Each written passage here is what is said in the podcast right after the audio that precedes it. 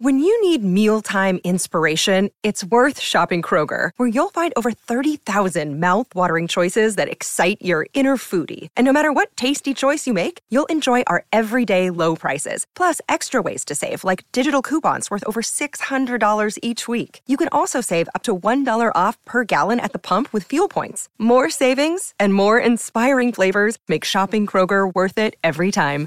Kroger, fresh for everyone. Fuel restrictions apply. Welcome to Sunday Showcase.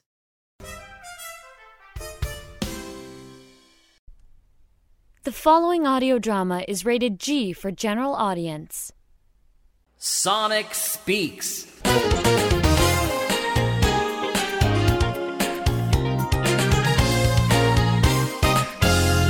Welcome to Sonic Speaks. I'm Jack Ward, and tonight's guest you may know from his excellent noir Trouble is My Business, or as the voice of Samuel Pepys in Cosmos, a space time odyssey. Or if you're a hardcore fan like me, you might pick him out in Red Dead Redemption 2.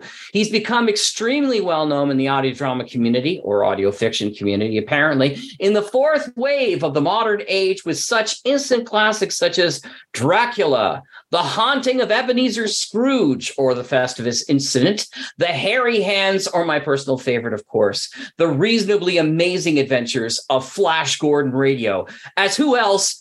But Flash Gordon, and in a variety of shows from Project Audion, Narada Radio, and even Sonic Cinema Productions. He's the irrepressible Tom Konkle. Tom, how are you tonight? I'm good. I love that intro. Thank you, Jack. It's an honor to be talking to somebody who I respect and who um, I really enjoy your work. And we both share a passion and taste for very similar genres and storytelling. And for me, it's eh, if I hadn't done this, I, I wouldn't have met you. You know, it was really an eye opening thing to kind of follow the wave of being someone who loved radio, who then realized the power of audio, you know, storytelling, and now with the power of podcasting, you know, here we are connecting across the continent uh, over this, and I think that's beautiful. So I I agree totally. Take me back to your first experiences that got you to love radio drama. Where did they come from? I I think we're about the same age. I don't want yeah, we're about the same age. But yeah, yeah, and and um, you know, I grew up listening to um a lot of radio shows where I had a little cassette recorder and I'd hold the mic up to the mic to the speaker because you couldn't record them. And I would play back the thing. And I actually figured out a way to trigger sound effects from like Space 1999 and different stuff. My controller for my slot cars worked as a switch. So I turned it into a stick controller from my spaceship. And when I'd squeeze the trigger, the sound effect would play on the cassette player. And I was like, oh, this is good. And apparently, my my parents sent me a thing, you know, because I I work as an actor a lot and do a lot of voiceover. I have a great agent. Um, they found a reel to reel of me at three years old. Wow. I'm interviewing myself and playing all the characters. It's like I was this guy. He, it was this little kid. He's like, I'm interviewing Stub Newell, who is 400 feet tall with his arm bent at the elbow. And I don't know what I was thinking, but I literally, and then you'd hear my little feet go down, and you'd hear me yell, "Dad, tape recorder this. You got to hear what I just did. You know, and I'm like four. That's so amazing. I, have been doing this my whole life, you know, five decades of doing this, and I'm still learning. But I think my first experiences were very similar to what you had mentioned. I my entry point was classic radio, you know, like The Shadow. Um, I listened to Lights Out. Um, I really got into it in the 80s. As I got a little bit older, I realized wow, there are things you can do in audio that they just can't do visually. Like TV shows had limitations with effects and budgets, mm-hmm. but radio, you know, I listened to Alien Worlds, which was a great show, um, very pulp adventure. And to me, it was like reading an E.E. E. Doc Smith book. It was like seeing John Carter of Mars in my brain and I realized um, through that work, and you know, obviously Orson Welles' uh, War of the Worlds, I realized that the theater of the mind was so powerful, and I and I came to terms with the fact that I'm a visual guy as far as you know, I make movies and I enjoy the visual language of movies, but I'm an I'm very verbal and audio oriented artists. Like sometimes I hear the dialogue before I see the visuals. When a lot of people are very visual and like, ah, dialogue, and then they say something. But look at that sun, you know. And and for me, it's much more the byplay that I was drawn to, the intricate dialogue. You know, some of my favorite films were comedies that were, you know, Monty Python, where it was very much cerebral dialogue that was driving it, married to incredible visuals. Like some of their cheap quote unquote movies looked better as medieval films or uh, epics than than the real thing. And so after that, Hitchhiker's Guide was the final thing where I would argue, I'd love to hear your opinion. I think the audio radio version of Hitchhikers is still the best and absolutely better than unbelievable. Better than the Yeah. books. Better than the terrible television series. yeah better than the better than the movies. movie. Oh, yeah. yeah. and the reading it's not the same either it, No. like the radio script even is not as good as just sitting there closing your eyes and imagining what the people look like what they're talking about and to me that was the ultimate marriage of two of my loves science fiction comedy and very very intricate soundscapes like Yes. like the radiophonic workshop the BBC we were just talking about is like one of the deepest benches of audio work. You know, they sure. started compiling that in the 60s and you have Doctor Who and all the different things.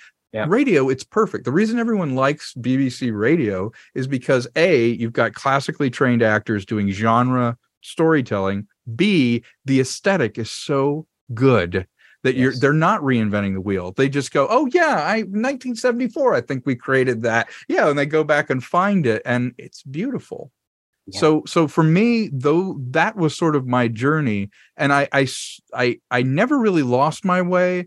I when I moved to Los Angeles obviously I wanted to make it and whatever the the form of the day was and I migrated to you know one of the reasons some of my acting stuff kind of there's a looks like a pause it's because I did live shows you know i toured doing live shows all around the world uh, everywhere um, for about 10 years and this is not a live show town and i realized i was making a mistake as far as that goes because i had a few agents like hey you're doing a show. Did you tape it? Can i see a vhs of it?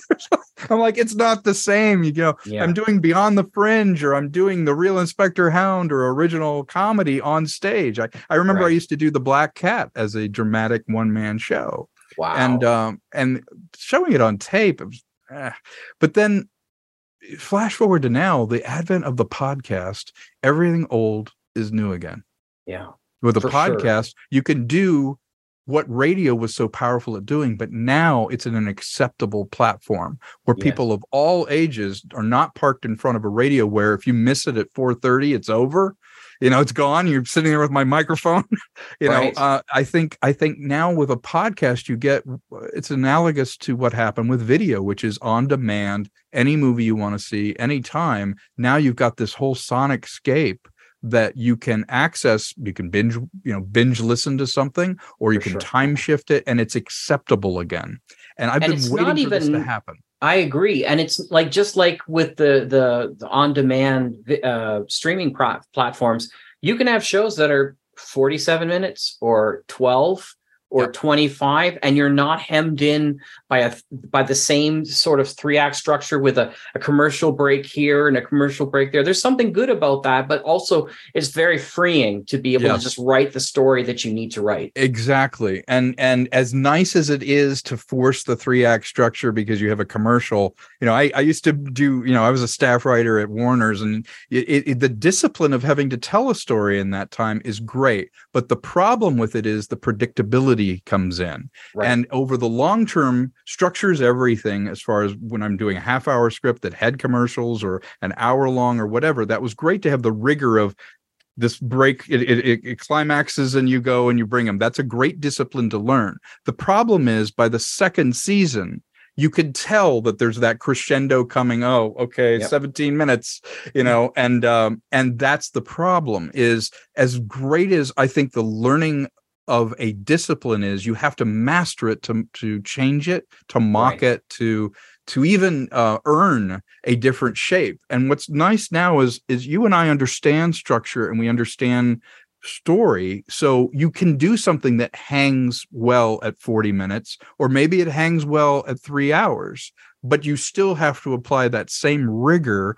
of this is the a story this is the b story this is my character arc it, it Mhm. paintings are good because there's a frame and you have Absolutely. to work inside of it. The worst thing that can happen to an artist is to become a multimillionaire that everyone says yes to, or they mm-hmm. can just go like outside the frame. I'm going here. The excesses of it sometimes are exactly the problem.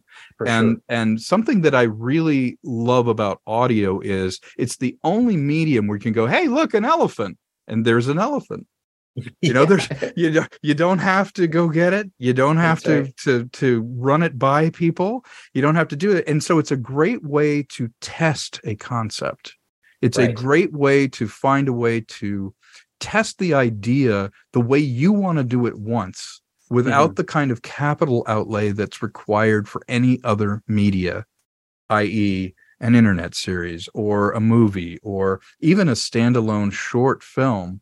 Require mm-hmm. so much more pieces. You have to move so much more coal around to get to the diamond.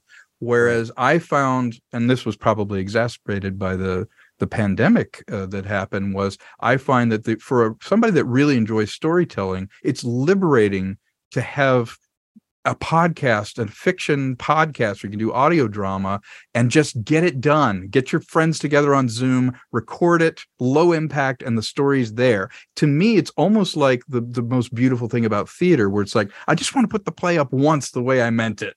You know, 100%. I don't want to run it by a bunch of different companies and sponsors and tell them, eh, it's just blues not popular right now. You know, I, I don't, right. I don't want to do that. Uh, and I, I feel like that's something that's liberating for people like us is that it's a great place to incubate. Right. Absolutely. And i always felt even 20 years ago i thought you know um, because I, I, I love telling story in every medium possible and i know yeah. you've done the same kind of thing too. I just and it's funny how different mediums bring out different genres in my if, for me some reason.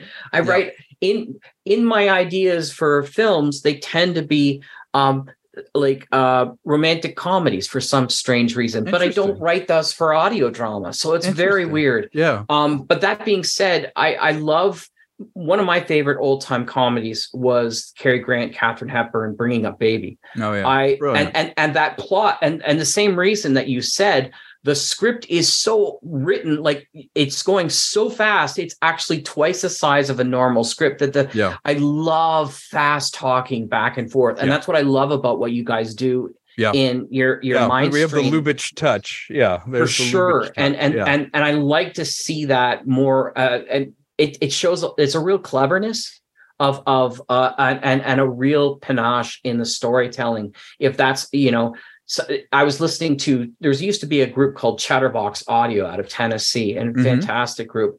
And they had a little video clip, and one of the producers said, You used to say a picture's worth a thousand words. Sometimes I want to hear the thousand words. and I, I love that's that. pretty good. Sometimes so, I'd like to hear the thousand words. Yeah. That's so, uh, that's pretty that's intellectually honest. Yeah. Yeah. So you got back into radio drama because of the pandemic. What, well, it's a funny story, Jack. That? It's a very funny story actually. I um did a lot of sketch comedy live and in 19 I think it was 94 or 95 I was casting to replace a cast member in my sketch troupe and I met this guy Curtis Bedford and his references were like what? He goes, oh yeah, I love the Goon Show. You know, the Peter Sellers, Harry. Oh, of course. He yeah. loved the Goon Show and Python and all this stuff. And I was like, really? We have to do something. He's like, yeah, we should do our own like goon show or something like that. Well, the bastard moves away. he goes away, but 25 years later, Curtis is back in town and we're talking and he goes, you know, we said we'd do that goon show or do a radio show. We should probably do that. So at, in 2020, I said, let's just get everybody on Zoom pick it we'll do, pick one of our favorite old radio shows and reproduce it and try it and see what happens well we did it and it started working and um, i started riffing on it and that's how the flash gordon thing came up you know it's a public right. the radio show itself is public domain yes it actually expired a couple years ago so it's fair game you know i don't go after the movie or the right, comic right. or anything but I started riffing on it and he was like, "Oh, that's funny. We we should it do was, that." Yeah. So it just it was a very organic um, growing out of a love of that genre and then realizing that powerfully I could tell these stories and someone would actually hear it. You know, there's a big difference between putting it up and then handing people a cassette. Hey, will you listen to my story? But putting it on Spotify or Apple Podcasts, where Right. it has the same weight or gravitas, if you can make people aware of it, they're like, oh yeah, I yeah, it's that or uh, NPR, you know, and if Right. they're right next to each other on the selection, it gives a, a a a real impetus to do more because you feel like it's heard, like somebody's gonna. You can go in. I use Buzzsprout for my hosting, and I'll Right. go in and I'll be oh 2000 today. You know, people listen to it, so it motivates you as an artist because there's nothing worse than putting your heart and soul into something and then feeling Yes. like you built it and no one came. Right. Uh, and and for me, you know, I'm still learning discovery, still learning how to promote. Like I have a Mindstream Twitter, I have a Mindstream. Um, I, I even put them on YouTube because that's where the eyeballs are. You know, I'll put up a graphic and you'll put it, and sometimes you get more views and listens there than you do anywhere else. But for me, it was with Curtis forcing me to evolve. That's how the Dracula thing came up. That's how you know I was I was writing this other show, and I was like, oh. The Festivus incident would be such a great idea. Where in the Scrooge and just and just all hell breaks loose with with the ghosts and the whole thing, and do a Python-esque version of that. And so these were I. It's basically an unofficial reunion of my sketch troupe. Some of us Wow. had not performed together in years, but I got all the gang back together.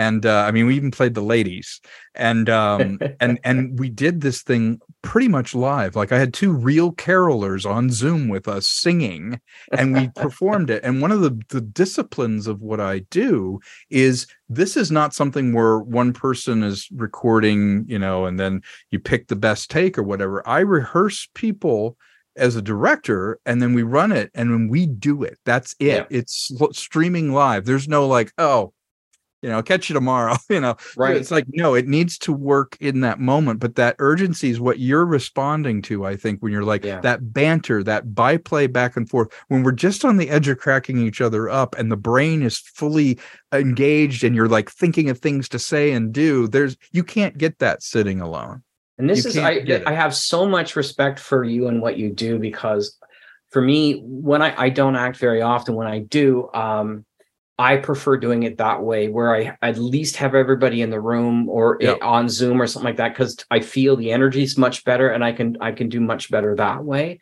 I have friends of mine that hate it that prefer to be able to record on their own and Right. throw the stuff in. So it's we called that back in the day satellite recording Right. you would you know draw Wh- which you out. have to do sometimes Yes, I, totally get it. absolutely sometimes have with to do that. Yeah, But with here's Pete my Lutz, biggest- yeah, I Yeah. do that all the time for his For uh, sure. Narada and that stuff. Narada have radio. to, but there is an energy that comes in, and and I, Absolutely. I really got it driven home recently because I watched a documentary on uh it was Jeff Lynne from ELO. And in the 70s, he recorded all those hits. He was great. He's a he's a master in the studio as far as creating a look. But in the 70s, he was performing with other musicians and he had to impress his peers, you know, like George Harrison and stuff. Well, Jeff, I guess in 2012, by himself in his house, decided I'm going to re-record all my hits. And even though technically they were cleaner and better, no one was there to listen. No one was there to impress. He played all the instruments himself, and they're lifeless Yes. compared to the recording. You listen to his Mr. Blue Sky now, and you're like, yeah, the background's cleaner, the percussion sounds a little cleaner, but at the end of the day, it's not a better version of the song because there sure. wasn't, you know, Uh, Tom Petty standing next to him going, I don't know if that works, man. Now it's him. Right. It's him in his bathrobe in in his living room. He's rich with one guy recording him, and he's going, "Oh, let me just try this." And as talented as he is, he doesn't have to do it for anybody. right. And I t- I could tell the difference. I played it for my son in the car, and he goes, "Is this some kind of cover version of these songs?" I'm like, "No, that's Jeff Lynne doing them again." He's like, "Not as good." He couldn't say why. And then all of a sudden I realized why. It's because the urgency of the moment it was created and how it was created is For as important as what he did. Yeah. I grew up um loving a lot of uh 70s folk singers and stuff like Yep. that. And so one of my my heroes was Harry Chapin.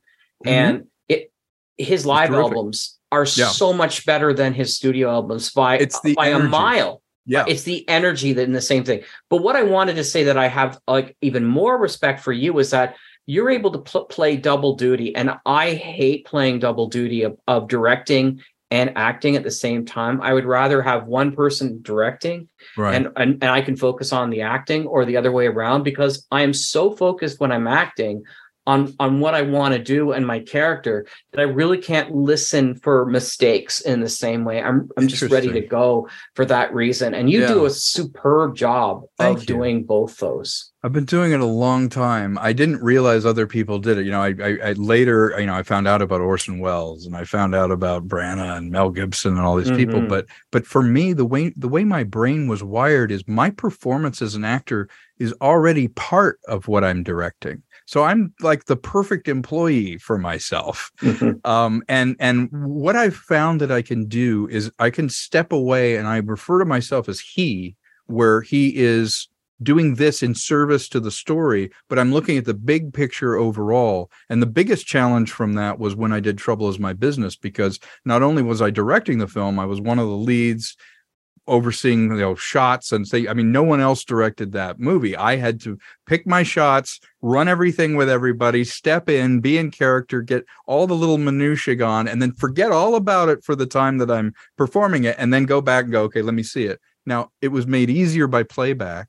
It was mm-hmm. made easier but i didn't play back all the time. I trusted that what happened in the room would work there and i think that's that's probably the one blessing that i have is that i have a third eye that can see if it's working and i'm nice. really hard on myself that way and i'm really hard on the project where it's like you know what it, it, that lightning in a bottle those happy accidents aren't going to happen if i don't create an environment as a director where everybody feels like they can you know contribute whatever they want but the minute you don't feel someone with a strong hand people don't participate. They want somebody who's like, that suit. I want that light there Big because time. then it liberates them to concentrate on what they are. If it's rudderless or they feel like anyone yeah. can come in with it, they don't do their best work and the and the piece suffers. I think it goes back to a discipline that I had um, directing live theater that I was in because you had to see visualize yourself on the stage, the blocking and the movement. And then I've always been a film guy.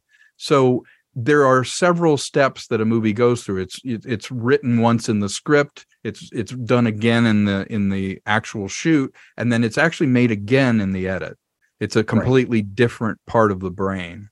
And I'm a very good editor. So so I will know we don't need to do this whole scene. We need to do the top and the tail of this. I know I'm going to use this section. I know I'll use that and I can actually think that while I'm doing it where it's nice. like I I don't want to run it in a master. I know I'm just going to go where he comes in. We cut there. The camera will follow here, and I'll be in a oneer to him. And I know the only out shot is this. So we'll lose hours of somebody going. I don't know. Let me just yeah. play the whole thing from beginning to end. Okay, now right. to the close up of him. Now that I've never done that. Oh, and I don't wonderful. think I would have finished Trouble is My Business if I had, because right. it would be three times the footage to shoot all sure. of that. So there isn't another cut of it. There isn't yeah. another performance where you go, yeah, the, you you you know you've got it. You might do a safety, you might do something else, but to beat that horse or to go, I don't know, let's shoot the power plugs and we might cut away to that. You know, uh, that to me is is lazy because the technology allows it. You know, right. if if that was film we were burning, you wouldn't do yeah that. no no way no. in the world right? No and the same with audio though. Audio you can have too many choices too many things. It's too easy to do it without that rigor. So i think the rigor of being in the moment on zoom recording it that way made those have an energy that they wouldn't have had. Now i do think the studio can be an instrument and you give me a studio i could create the you know movie version of this thing if i could layer and luxuriate right. with more sound effects and things like that. Would it be better? I don't know. Right. Well, a friend yeah. of mine used to call what he did, and this is Jerry Robbins again from Colonial Radio Theater. He said, "Look, it's audio theater. Yeah. I, it, although we do all the great sound effects to make it sound realistic, and he's well known for a number of shows, but specifically Powder River, yeah. which was his big Western series for six, seven years. Yeah. And he said, uh, you know, we do it all together like a stage show kind of thing. Yeah. So if you're expecting it to be, you know, no bleed through on any of the mics or something like that, you're never going to get that. You're never going to get that. And so there is there is a kind of magic to that yes. too. And and, and performance that trumps everything. Performance, time. you know, no one ever goes, "Oh, Gary Oldman was great, but that lamp I don't know if I that know. lamp behind him was framed right. You know, you know, I've seen Oscar winning clips where the focus was soft, right. but the performance is so good that you don't care. and of, and with yeah. audio i learned something every time i did. When i did hairy handed hitchhiker i was a huge orson welles fan. I always have been because people are like oh you look like orson welles. So i i once did him on stage. I, i've done parodies of him. I've done different things but i thought what is it about welles as a performer that is hypnotic? What is it about his aesthetic? And how can i have fun with that? And so hairy handed hitchhiker was like every one of his suspense kind of you know monologues where he meets people and it was such a great framework as a thing. And i had some ideas from my sketch days that i wanted to drop in. But i'll tell you the actor performing it i had a new respect for carrying that kind of hypnotic uh, effect of of being in his head uh, of doing those scenes and and the way welles's you know persona comes off. The guy knew what he was doing. And and i i remember when I was a kid, I read about him driving in a taxi from one studio to another, reading a script cold for The Shadow, and then Yeah. going to another thing and reading it cold. And I honed that down myself where it became a skill. Like if my agent sends me a script now, I will set this up. I'll bring that script up cold on my phone and I will read it cold for a final product on a thing now because I had to learn that discipline of you got to pull it up. You don't have time to sit there and go, what do you mean by this? What did you? It's like you Mhm. read it, you get the notion of it, you get the gist of it, and then you give them two great takes. And that's Yeah. what Orson really mastered. And you could tell his movies work even if you had the image off. If you were out of the room, you could still follow what was going 100%. on. I, Yeah. I I love table reads for that reason. Yep. Anytime somebody has a table read, please invite me. I love hitting things Yes. cold that reason. We too. Yeah, you should be able to follow it visually with the sound off, and Mhm. but you should be able to follow it as an audio piece in the other room.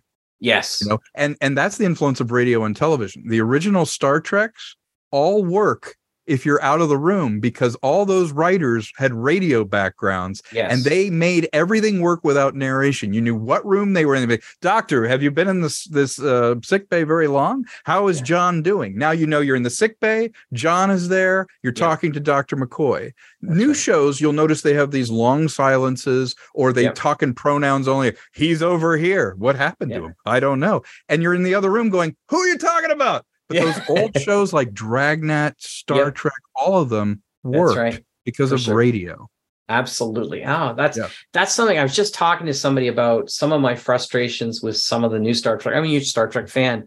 And and and part of it is that part of it is I noticed that the dialogue in a lot of modern shows are written by people who were fans of Yeah. television or or something, but not classically No. trained like the writers of the back in the day. So you get a lot of sort of modern day lingo that they you don't expect them to ever say in the 23rd or 24th century No. and you're like that drives me nuts it drives me bananas too who- discovery who is their- guilty of that yeah Yes. where Yeah. they will talk in a way that two years from now you'll be like oh my remember that phrase where people broed each other you know Yeah. bro you know or or or they even did a, a mistake in with star trek in general which I think one of the classic things about Voyage Home was they didn't know bad words, like they had moved on from them. So them swearing at each other now is sort of like, yeah have we learned nothing? That- That's not cool. It's like everybody does that. You know, Right. it's it's so common. It's much more fun to say no. We evolved beyond that. To, Right. to us, it's like, what's this double goddamn on people? You know, they they didn't understand what it was, but now they've they've sort of recursively gone back to that to be That's right. edgy in Star Star Trek, and I don't feel like it works. I feel like it brings Yeah. it down. It ironically, by being so contemporary, it dates it. It really that's what did. I yeah, that's a Yeah. perfect way of putting it. Is ironically, yeah, I love that. That's a great phrase. yeah. I- Now, I know we're running out of time, and uh, we can Sure. talk forever. I love this Yeah. stuff. This is fantastic. In yeah, and thank you for having me on here and being so supportive of my work and and Mindstream Oh. and my movies And- and you and know been that's why to- I'm making it. Yeah, and you're putting all of this stuff on Mutual, by the way, for folks, and it's Yep. wonderful. We've gotten more listeners for that reason as well. Tell us um, more about what's coming up for you, and and we've had some chats about something that maybe we'll be doing together, which will be good. That's right. Well, first off, you and I have been talking about something that's kind of exciting. Um, we're going to start a channel on YouTube uh, that discusses audio drama and what's happening with it today. Um, hoping to have some great creators on and talk to us um, to find out how they advertise their shows, how they create them. There's a deep, deep bench of shows um, that uh, are looking to be discovered or have been discovered by niche audiences. And I feel like we could serve the public well by shining a light on a lot of these what we, we were calling audio fiction podcasts where they're really full cast dramas put on by independent producers or um, groups of companies that that support this kind of storytelling. So i'm excited. We're probably going to launch something you and i uh, bring some creators on and talk about our projects as well. Um and that'll be on on my youtube channel which you can you can post a link for.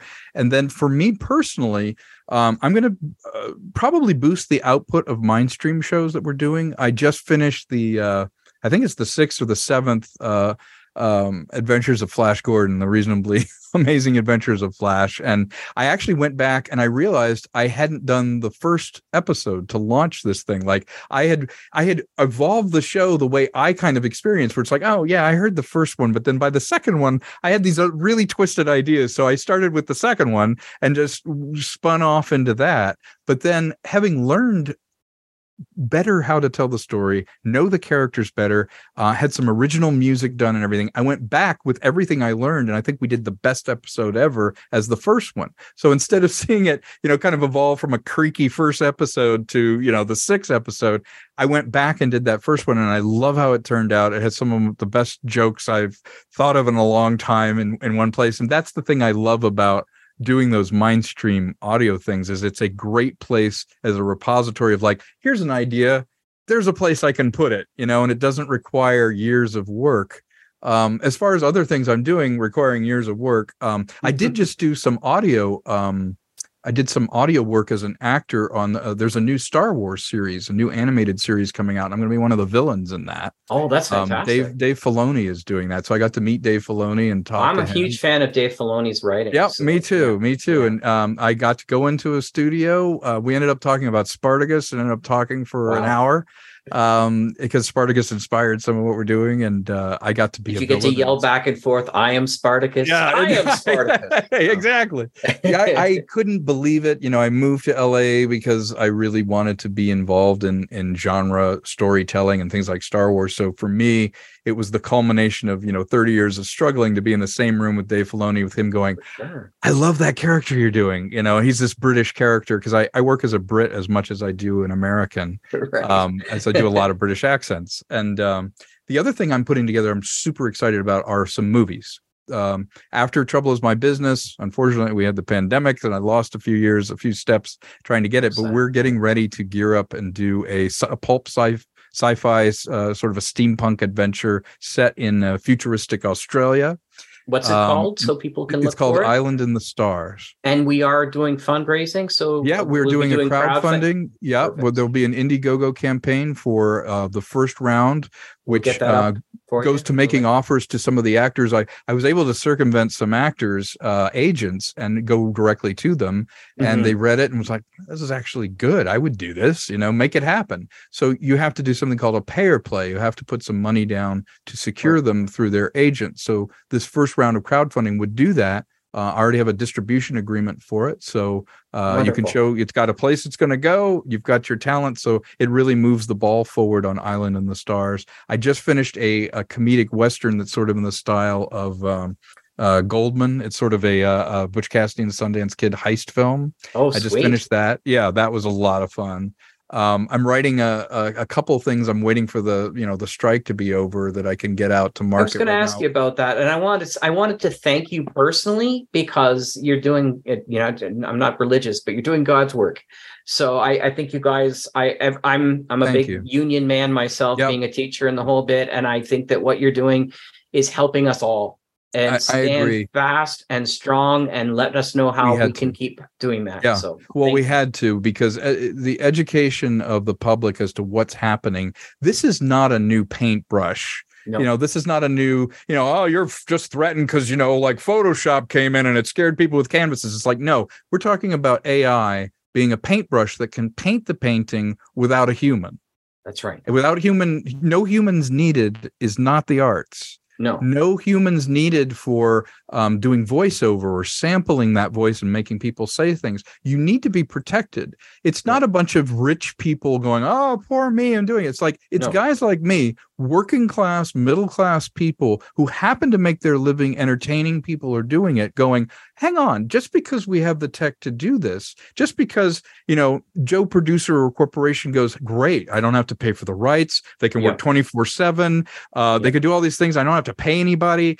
That's not always a good thing because there won't be anyone left to buy their goods. There won't be anyone left to buy their art and and we haven't thought that through what what robots were to blue collar jobs um, ai technology is to white collar and artists jobs if you yeah. need a legal contract you can go on chat gtp and have it done instantly so why yeah. be a lawyer why right. why why go through the rigors of learning a musical instrument if you can put it in and go violin style of brahms this thing that play it yeah. and it's instant yeah that's not good for society. I, no. I never thought they'd go after the arts, but it makes perfect sense. You know why, for Jack? Sure. Why? The arts are online. The arts are on the internet. They don't good manufacture point. anything. They don't they don't do your lawn. They don't build no. the car. The arts and the human experience, the reason it got rated first is it's all up there. Write me an outline in the style of Stephen King or Tom Konkle. Boom, it comes out instantly. But it's just a copy of what we did. It's predictive text. Exactly. But you know what? It's good enough. Right. It's good enough for a producer goes, hey, I don't want to pay Tom Konkle. Exactly. You know? Yeah. I, and and and we will suffer. And and the yeah. problem is we are very unaware that we're being conditioned to in that look at filters. It makes people on Instagram and people's photos look perfect. They That's look right. like robots. They look like mannequins. Auto tuning sure. music. If you listen to Led Zeppelin, it's like yeah. they're not perfect. They're not note perfect. Yeah but we auto tune music. And what does that make people sound like? Yeah. Robots. That's right. It's perfect. Yeah. That we've conditioned everyone under 25 to think something's wrong if it's not perfect. Yeah. And that's where the magic is, is those yep. those slight variations imperfections yep. and variations. That's what creates real artistry. You know right. what I mean? Like, you know, if you have that perfect voice, it doesn't sound real. No, it's, it is unreal. It's unreal and it's quantized and and all these yeah. things. And let's face it, you go, oh well, it'd be perfect, it'd be perfection. It's like that's not what the human experience is. And the idea that someone's working on AI right now to make it fake look imperfect you know, or fake fake inspiration. We don't know where inspiration comes from. We don't know where you were saying doing God's work. We don't know where the the light comes from that strikes that makes you want to create. You know, women can create life, men create stories. That's as right. close as we get to creating right. life. For sure. So now we have a machine that can instantly remove the joy of creation. And That's we're right. celebrating it. Only human beings are so dumb yeah. that knowing that it prevents you from art, writing, music, everything. Hey, let's do it. See what happens. Yeah. Uh, yeah. yeah. You know, and and and that for me is the worst thing because someone innocently said something at a at a Fourth of July party, and it really made my heart sink because I, you know, for 27 years have worked as an actor, and one of the bread and butter things I do is audio work. And this guy's, I wrote a book, but you know, I just put my voice in, I'll sample it, and they can just read the text and it'll just read the whole book out. And I was just sitting there and I'm thinking about put my kid in college. I got to do. It. He thought, well, yeah, that'll be easy and do it. But that's someone's job. You're just, you know, boasting you got rid of. Yeah, you don't have to spend any money to do it, but you did it and you're doing it and you're eliminating it. And it's not really the same thing as what people are always drawing as a conclusion. They're going, oh, well, you're complaining the way sound came in with movies. And yeah. suddenly the guy who did the subtitle cards, you know, between the silent movies was out of a job. I'm like, no, it's not that. It's not that, that guy still had a job doing titles. Exactly. You know, you had musicians who played live who now do scores in movies. You had people who wrote movies who now do that. With AI, you go, don't need them, don't need yeah. humans they're gone. And that's and not just even thing. that reading of that book, you don't understand that AI won't know when to pause no. at the right moment to be able to put just a little bit extra on that one thing. And you can give it to 15 different actors and they'll give you 15 different amazing takes. You know why? Uh, this is the more ephemeral answer. The reason you won't is ai is not enjoying the book while it's reading it. Nice. That's perfect Perfect. Yes. Yeah. Yes. That's why you get 15 different reads from 15 actors. They're enjoying the book they're resonating with it and and ai is executing the book That's right. and Exactly. and i've tried to communicate that with my futurist friends and my technologists who think we should and and, and it's all part of a bigger thing jack. Technology companies have taken over the movie studios and to them the same people that make phones are making the product that go on it. It's essentially the guy who made the projector at amc burbank now is going you know i like to project a movie that has this green color in it. Make more green you know That's and right. and and it's not the same thing. And i think on a deeper level the more we communicate about it as humans we go well what is it that we're hu- do we make art efficient? Is that the goal? Do we make art cheap? Do we make art uh, readily available? Because the the lure of it is look everybody can get a camera now. Everybody can tell a story but most of it is shit. You know like like what you uh, good jazz you can't play a, a guitar. A good guitarist knows how to play the guitar. A great guitarist knows what to play. And there's Yes. the difference now we're getting everybody a guitar you don't have to learn how to play Right.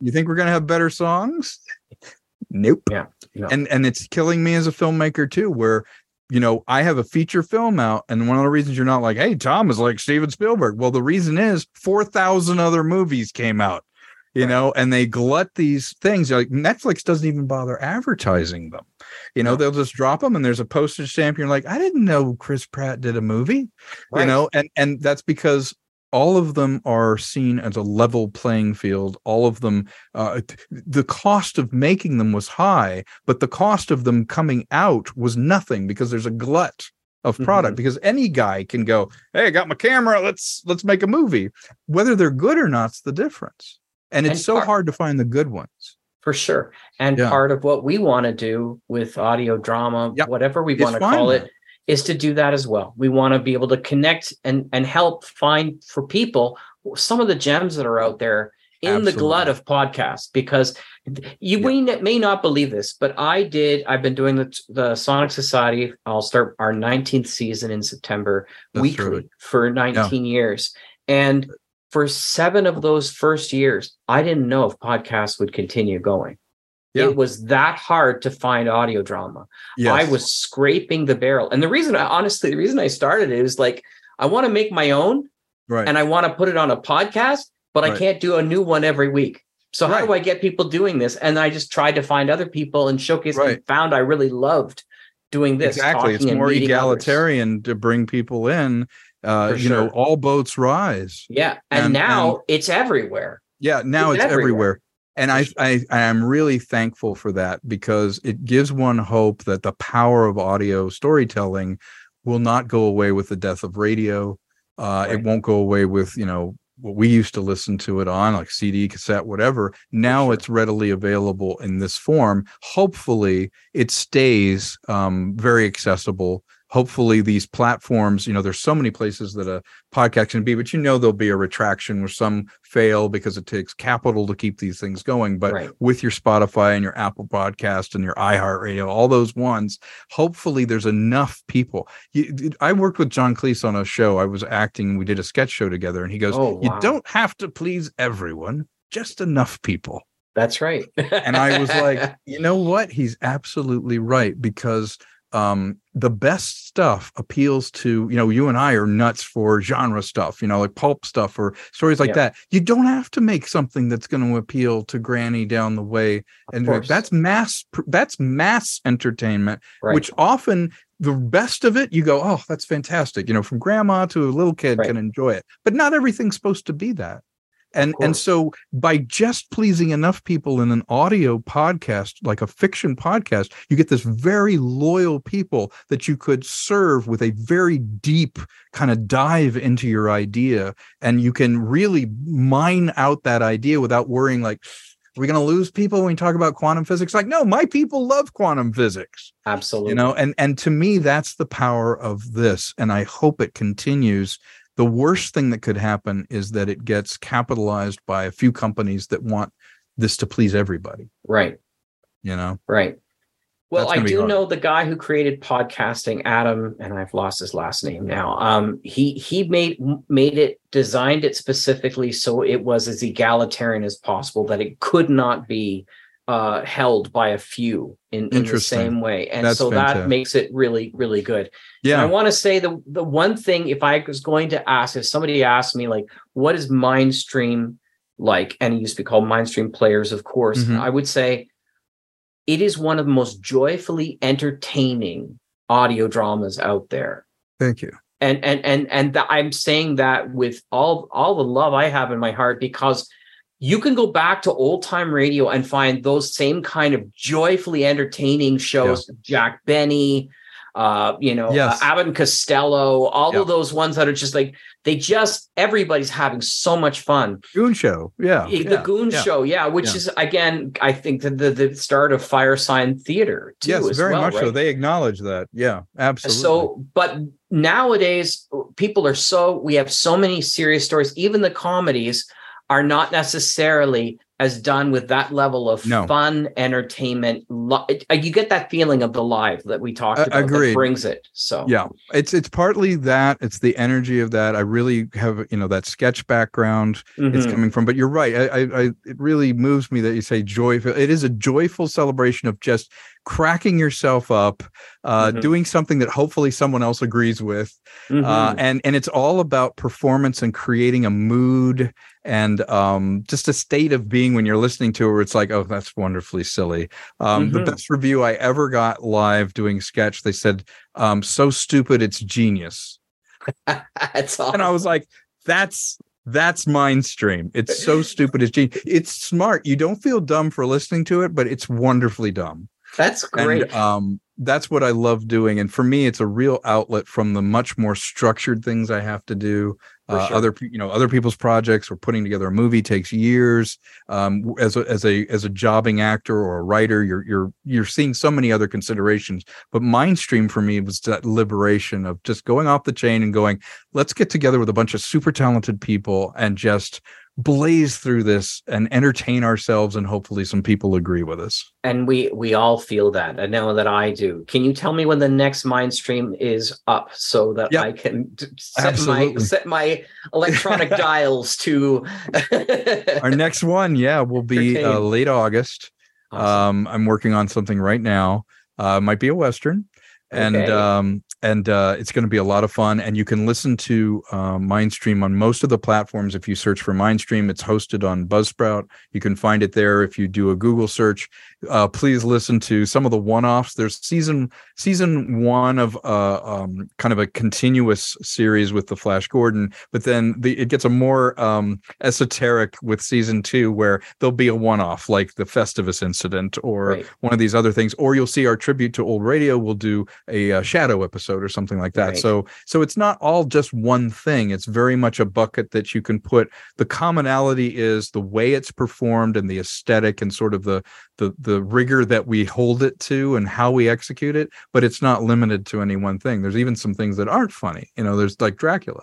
Um, and that was a challenge to try and figure out how to do a much more theatrical, old school play again you know and sure. and and honor that with time changes and using music to suggest a, a going back in time that you can't do in film yeah I, I, the next one will drop in late august uh, if you subscribe to the uh, feed it will be on your feed if you you go on apple podcasts or spotify and i'm really looking forward to doing the next one and then you and i are going to have some stuff on youtube with our new show hopefully in the next month or two I can't wait. Thank you so Yeah. much, Tom Konkle, for showing Thank up.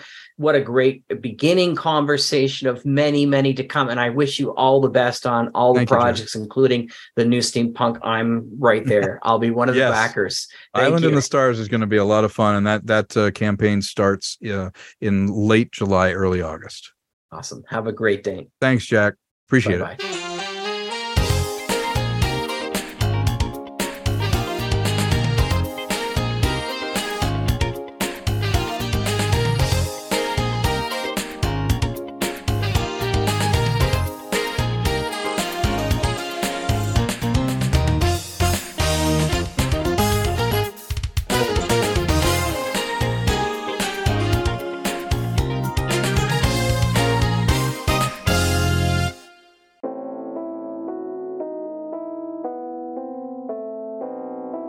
Now, you seem to me to be a connoisseur of the best of radio drama.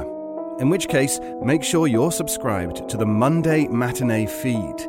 There we have our weekly series of dramatic, theatrical, classic, eclectic, and live radio drama. So, yeah, either the main Mutual Audio Network feed for all types and genres of audio drama, or the Monday Matinee. And we'll see you there. The Mutual Audio Network. Listening and imagining together.